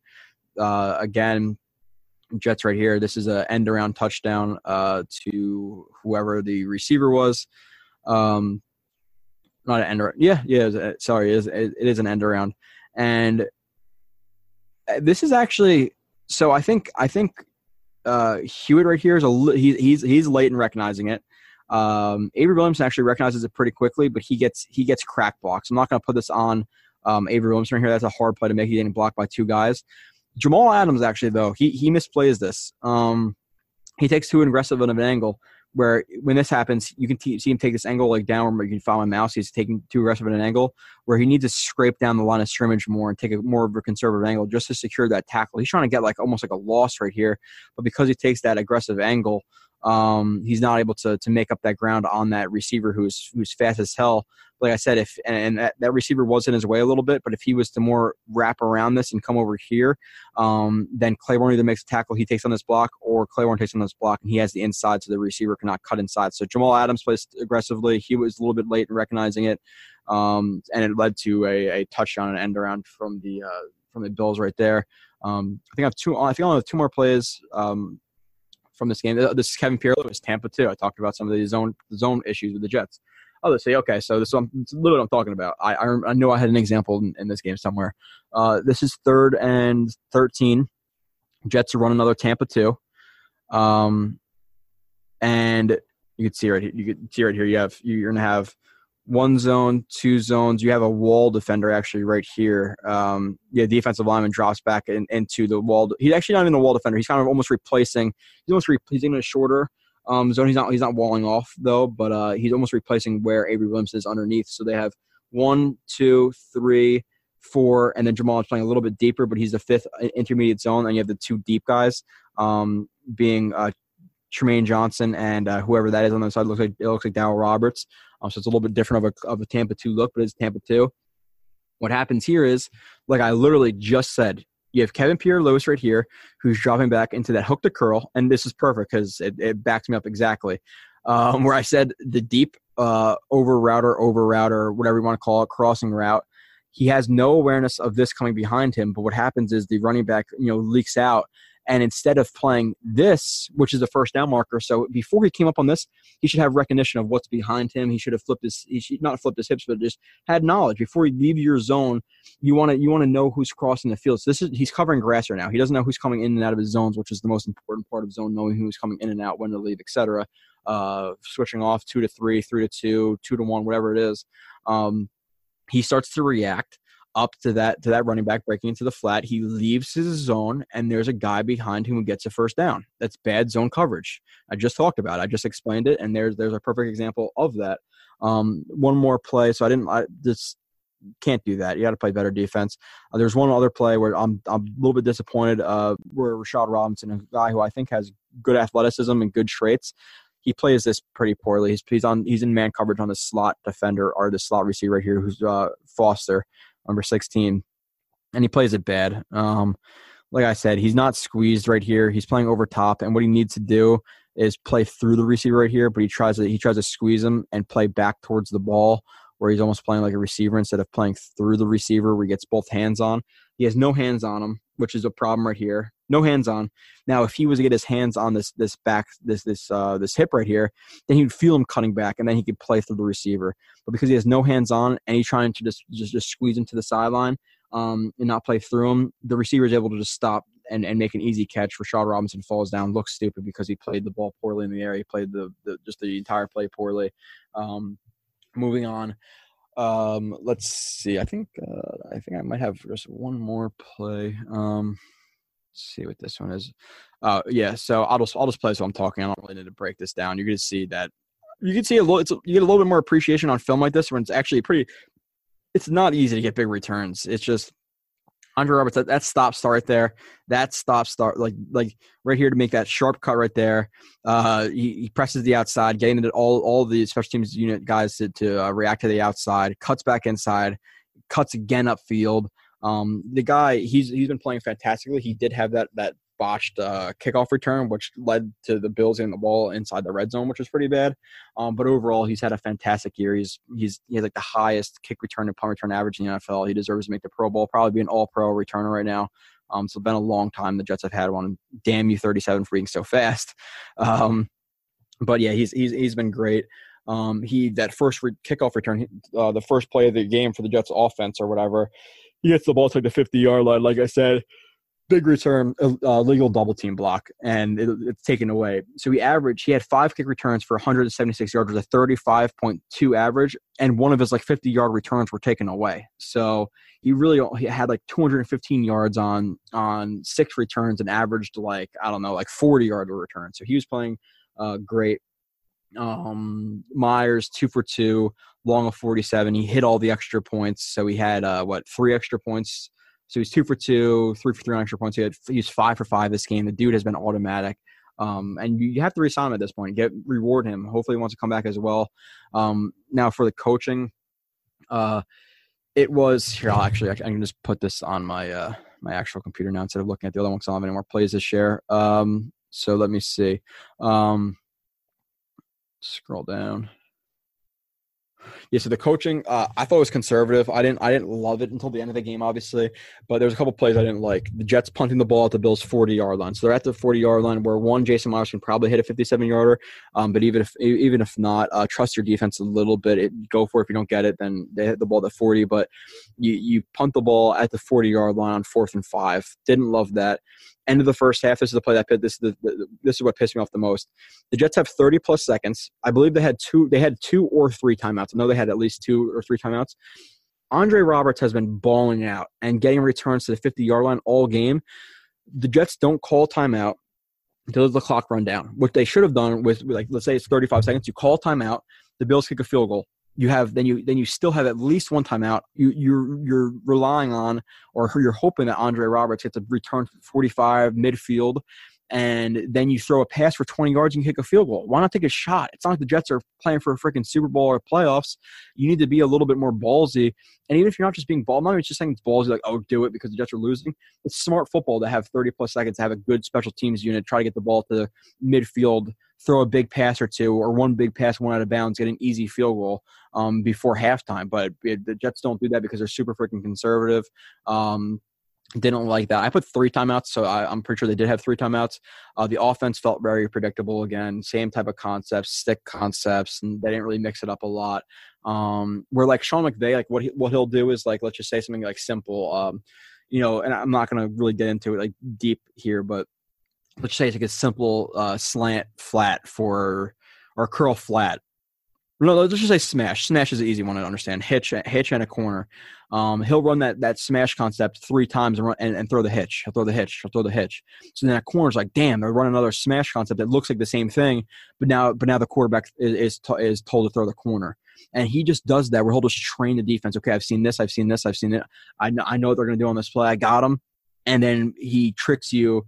And he shows you what he wants to show you. You react the way he wants you to react, and then he throws the ball behind you. So he's getting figured out a little bit more now. Like they struggled big time versus the Bears, but the coaching was pretty predictable for the Jets, and I just want to see good coaching.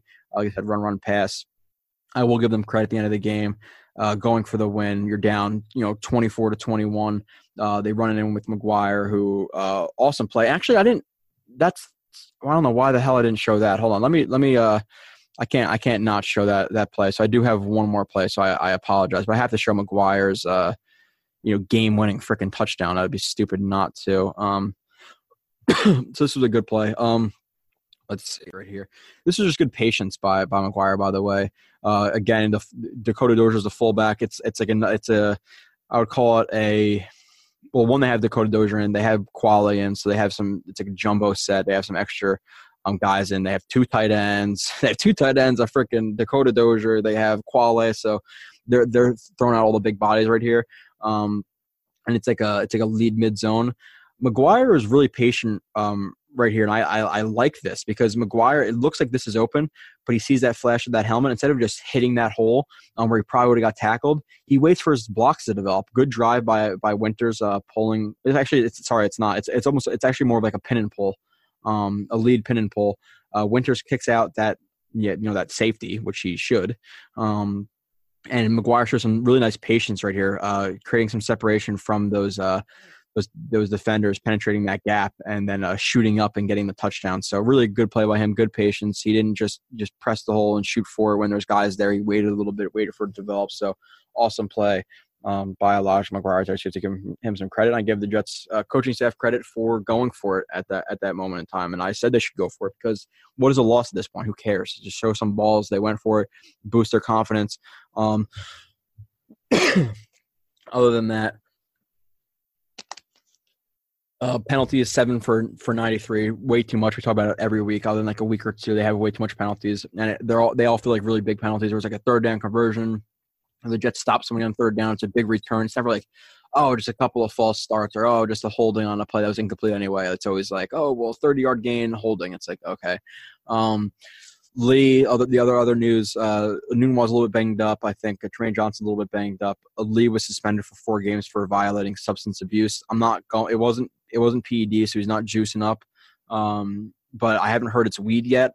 I've heard from don't take this for any word or anything like that. I heard it might be a little bit more serious than weed. He deleted his Twitter account. His mom deleted his Twitter account or her Twitter account, who's like his agent. They haven't come out and said anything. Obviously, it hurts. The guy is in this is his 3rd year. He's been playing better. His first 2 years, he struggled mightily. 3rd year, he's actually playing well. And then he comes out and violates the substance abuse policy, which people think, and I think it's like a misconception or whatever, just uninformed, honestly. People think, okay, well, you get tested once and you fail it and you get suspended. That's not the way it works, people. You have to get tested. I think it's the 3rd time you fail, you get suspended. And then thereon after. So let's say, okay, they test you. I wish Marcus is on here. I'll ask him next week. But let's say they test you 3 times a year. You pop negative, which you fail the test. You you're positive for showing you have weed in your system. Let's just use weed. So now you get tested more. You get tested, let's say, once every 2 weeks or once every month. And then you popped again, and that's like your final warning. You get popped that third time, that's when you get suspended. So it's not, he didn't just fail once. He didn't just fail twice. He failed three times. This is his third year. The first year he's playing well, and he's getting suspended. So now if he gets suspended for this again, I believe the next suspension is 8 games. So it's half a season. And then a suspension after that is a full season. So you have to recognize that when people are talking about either extending his 5th year option. I think his 5th year option is like $10 million or whatever it is. I could be less than that. I'm not sure, but you think about that when extending his contract, when extending him on that 5th year option. So it definitely hurts his case right now. Like the first year you're actually playing solidly and you get popped. So, but moving on, let's go to the game coming up. The Texans roster. This would be perfect for Marcus Sooks. He's in Texas and he does like the ESPN show for Texas, or the Texans and Cowboys or whatever. But quarterback Deshaun Watson, 3,300 yards this year, 22 interceptions, 9 interceptions. Super mobile guy, makes plays out of nowhere. He's a solid quarterback at this point, really mobile.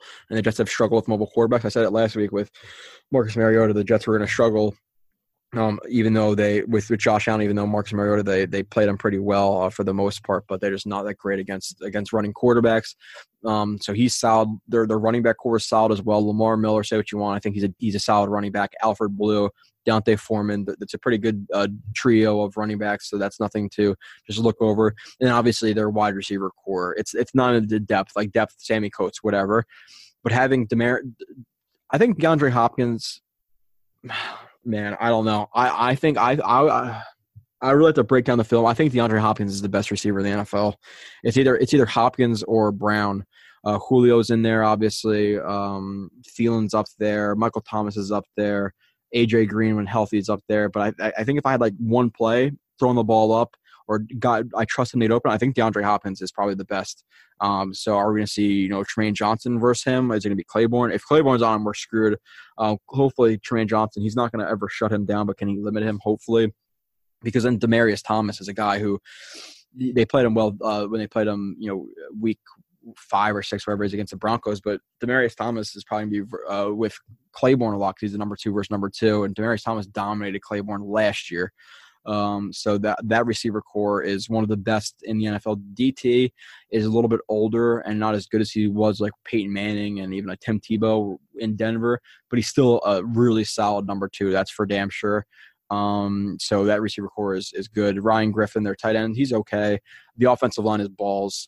Let's be honest. It's terrible. Deshaun Watson is a guy who's pressured a lot. And this is a game where you hope to see the pressure we saw on Allen, but a little bit more finishing and getting sacks because their offensive line is just not good. And this is a game where Leonard Williams is going to have to step up and earn some of that money, hopefully, that he wants because the offensive line is bad. Julian Davenport at left tackle, left guard, Clemente. You have Nick Martin at center, who's okay. Zach Fulton at right guard, who's okay. And then you have Kendall Lamb at right tackle. Their left tackle, left guard, right tackle are bad, just bad players. Look at their defense, the defensive ends, DJ Reader, whatever. JJ Watt has 13 sacks this year. The dude's an absolute monster. He's a generational talent. He's one of the best DNs, if not the best DN I've ever seen play football, or he's at least in the top three. So, I don't know how Shell or how Beachum's going to block him. You have to send him some help with chips and things like that from tight ends. But the problem with that is once you double team him, you still have guys like Jadeveon Clowney and Whitney Merciless who are going to be able to pressure, Sam Darnold. So that's definitely a worry. So, but looking at the interior defensive line, the D tackle, nose tackle is Brandon Dunn. Not really too sure who that is, but it doesn't really matter because you have JJ Watt. The outside linebackers, like I said, Merciless and Clowney. Clowney's a solid player. Merciless is a decent player. They can definitely rush the passer with JJ Watt. Their linebackers, their middle linebackers, I like a lot. I like McKinney and I like Cunningham, Zach Cunningham, and I don't know. I always call him Bernard McKinney, but it's like Bjarnick or whatever the hell his name is, McKinney. Really good inside linebacker pair right there. And then the secondary is solid. Jonathan Joseph, Kareem Jackson is a good duo. Aaron Colvin, I believe, came from the Jaguars. Jaguars or the Colts, maybe. But he's a solid corner. Their safeties, Justin Reed and Tyrann Mathieu, it's a solid secondary. It's a good defensive line because of Watt. It's a good pass rush because of Watt and Merciless and Clowney. So that's a game I'm definitely worried about. And I'm not going to talk more because I've been talking already for a while to myself. But I'm gonna say Texans 31, Jets 20. I'm hoping that Listen, I want the draft pick too, but if Donald can beat the Texans at home, win two in a row after a comeback win in Buffalo, come out, beat Deshaun Watson, I'll be ecstatic. So let's freaking go Jets here. Let's get a win. That'd be really cool to see. I'll get Marcus's predictions for all this stuff, upcoming when he has some time. But I'm sure he'll pick the Texans as well.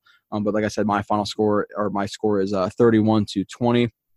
So for the pick'ems, do it by myself. Last week before picking, I was 51-35-1. Marcus was 53-33-1. We both picked the Titans, who blew out the Jaguars 30-9 on Thursday night. We both picked the Texans, who got beat by the Colts 24-21. I picked the Packers. He picked the Falcons. The Packers won 34-20. So I caught up a game there. We both picked the Panthers in Cleveland. They lost 26-20 to the Browns. We both picked the Cowboys, who beat the Eagles 29-23. Cowboys have a lock on that first place now, it seems like. Sunday night, we both picked the Rams, who just defenses won this week for sure. 15-6, the Rams, the high-powered offense that could not be stopped, got held to 6 points versus the Bears on the road. Great job of the Bears. I like defense. Let's go defense. And then Monday night, the Vikings went into Seattle and got destroyed by the Seahawks. It was 21-0. They got absolutely blown out that game. They got the Vikings got a garbage time touchdown to, I believe it was Dalvin Cook on a throw from Kirk Cousins, but Kirk Cousins hasn't looked that good. John DeFilippo, who everybody wanted, oh my God, he helped develop Carson Wentz and all this stuff, and he went with the Vikings with an offense with Adam Thielen, Kyle Rudolph, Stephon Diggs, Dalvin Cook, who's a versatile running back, and they put up 7 points in garbage time versus the Seahawks. They put up 10 points versus the Patriots. They're 6-6-1. The offense has been terrible for them, with just an amazing amount of talent. If they're putting up 10 points versus the Patriots, the Jets put up 13 points with what they have. What would the Jets do with John DeFilippo? He has no creativity. I don't like his play calling. I think he's a little bit too stubborn at times. It's bad. The offensive line is terrible. He doesn't find ways to kind of get away from, I guess, not get away from the offensive line. Can't get away from the offensive line, but kind of water down their problems, I guess. So if he's the next head coach, and he just got fired from being an offensive coordinator, just there's no way. He's out of it. That's not even possible at this point. So goodbye to DeFilippo. You did an absolutely terrible job with the Vikings and with fantastic talent around you. So see you later. So overall, I went 3-5, and Marcus went 2-6. A really bad week for us, but I still caught up a game, so I'm happy about it. So now I'm 54-40-1. Marcus is 55-39-1. And unfortunately, I might change my picks depending on what Marcus does, but I'm going to make my picks by myself right now because Marcus is not here. Like I said, text me his picks. First game is the game tonight, man. Chiefs versus Chargers. Chiefs at home, 11-2 Chiefs versus 10-3 Chargers. Just an absolutely fantastic game. And I'm going to take the Chiefs here. But I have some – and last freaking week, too, I wanted to pick the Browns versus the Panthers. The Browns won. I just had a bad feeling that the Panthers were going to lose.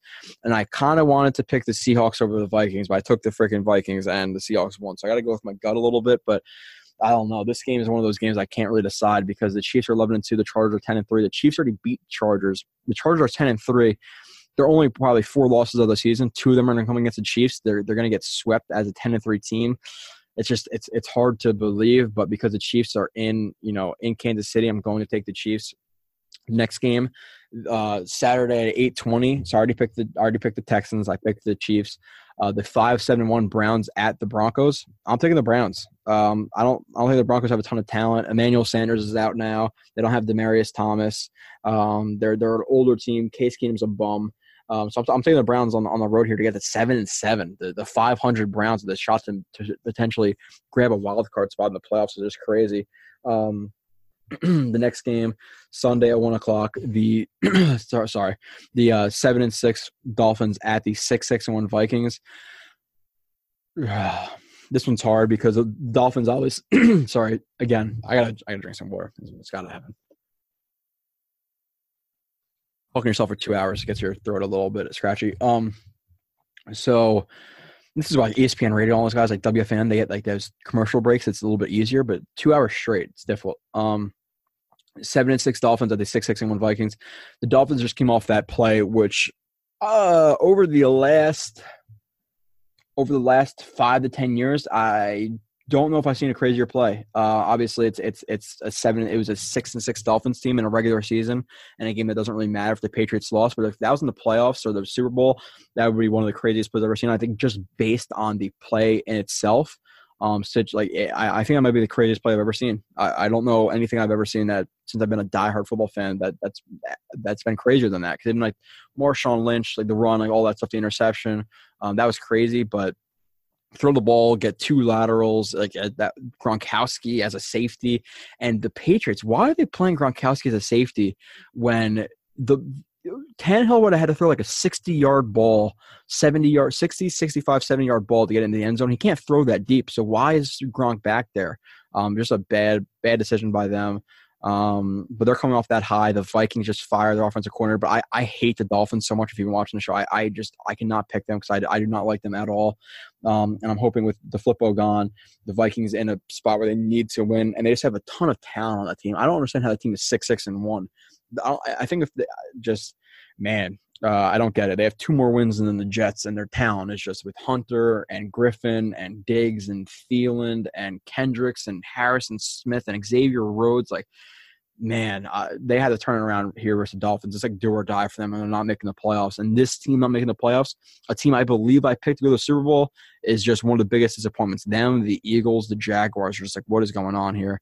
But I'm taking the Vikings to win at home. Sunday at 1 o'clock, the 8-5 Cowboys at the 7-6 Colts. This was a really hard game to pick. I'm taking the Cowboys, man. They're on a hot streak. Amari Cooper apparently was worth a first round pick since he's been there. He's been the number one receiver in terms of receiving yards and things like that in the NFL. He's changed their offense. They're more explosive. They're helping Zeke out because of Amari Cooper. Amari Cooper's balling out. And I just don't think the Colts defense is necessarily good enough to shut them down, the running game, which will be set up by the pass game a little bit. So I'm going to take the Cowboys on the road right there. This next game I picked because I really thought it was going to be a good game, actually. Sunday at 1 o'clock, the 5-8 Lions at the 4-9 Bills. I'm taking the Bills because it's in Buffalo. Like I said, it's a tough place to play, good defense, and the Lions have sucked. I'm taking the Bills there. Two more games. Sunday, 4:25, the 9-4 Patriots at the 7-5-1 Steelers. I'm taking the Patriots. I think the Steelers, after they came out, like they're like 5-2 or whatever. They might miss the playoffs. Connor's not there. Bell's not there. They don't look like a good team. The Patriots just got embarrassed on the last second play. The Patriots are coming out hard. They're going to win in the Steelers arena. And this next game, the last game, the 11-2 Saints at the 6-7 Panthers. The Panthers have lost like 4 or 5 straight, but the Saints suck on the road.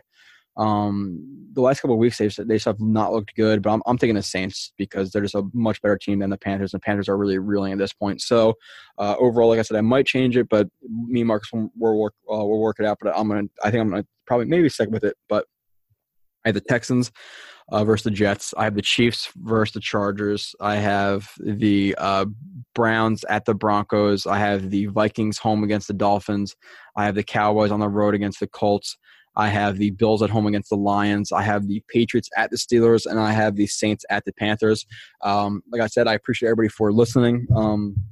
I'll be back next probably Thursday again, because today I have off. I work Wednesday nights. Like I said, leave a review. If you listen to the show for hours and you really appreciate everything that we do, if you just, like I said, literally 2 minutes. I know people like, it's kind of like everybody does it, but like, oh, well, I won't do it because, you know, somebody else will do it. I don't have to do it, all this stuff. If everybody who says that just takes 2 minutes of their time, like I said, we get more ratings. We get higher up in the charts. We get sponsors. We get a little bit of money. A little bit of money means backgrounds, means better sound quality, means more film, means I can dedicate more time to this. So it means a lot more than you think. So please do that. Like I said, appreciate everybody for listening. Enjoy the game. And the final thing is Blewett Joe, BLEWETT, Joe, JOE TOJ at Gmail. Or just message me on Twitter or tweet me on Twitter, whatever. I'm going to be doing player reviews of draft prospects and free agent or potential free agent targets. If you want to see them, because I guess I'll be posting it on social media and I'll be doing it on the show. If there's a guy you really want to see, message me. And if I get enough guys who say, okay, if five guys say Golden Tate, I'm going to do Golden Tate, you know? So the more people who message me and remind me of a certain guy, I'm going to review them for you. So like I said, do that. Email me. If you have a question, oh, what's the difference between, you know, some cover 2 and cover 3, which at this point you probably do know. If you want to email me questions, anything like that, I'm happy to interact. I love talking football. So email me there, leave the review. We will see you next week, and everybody be safe, and we'll see you in a couple of days.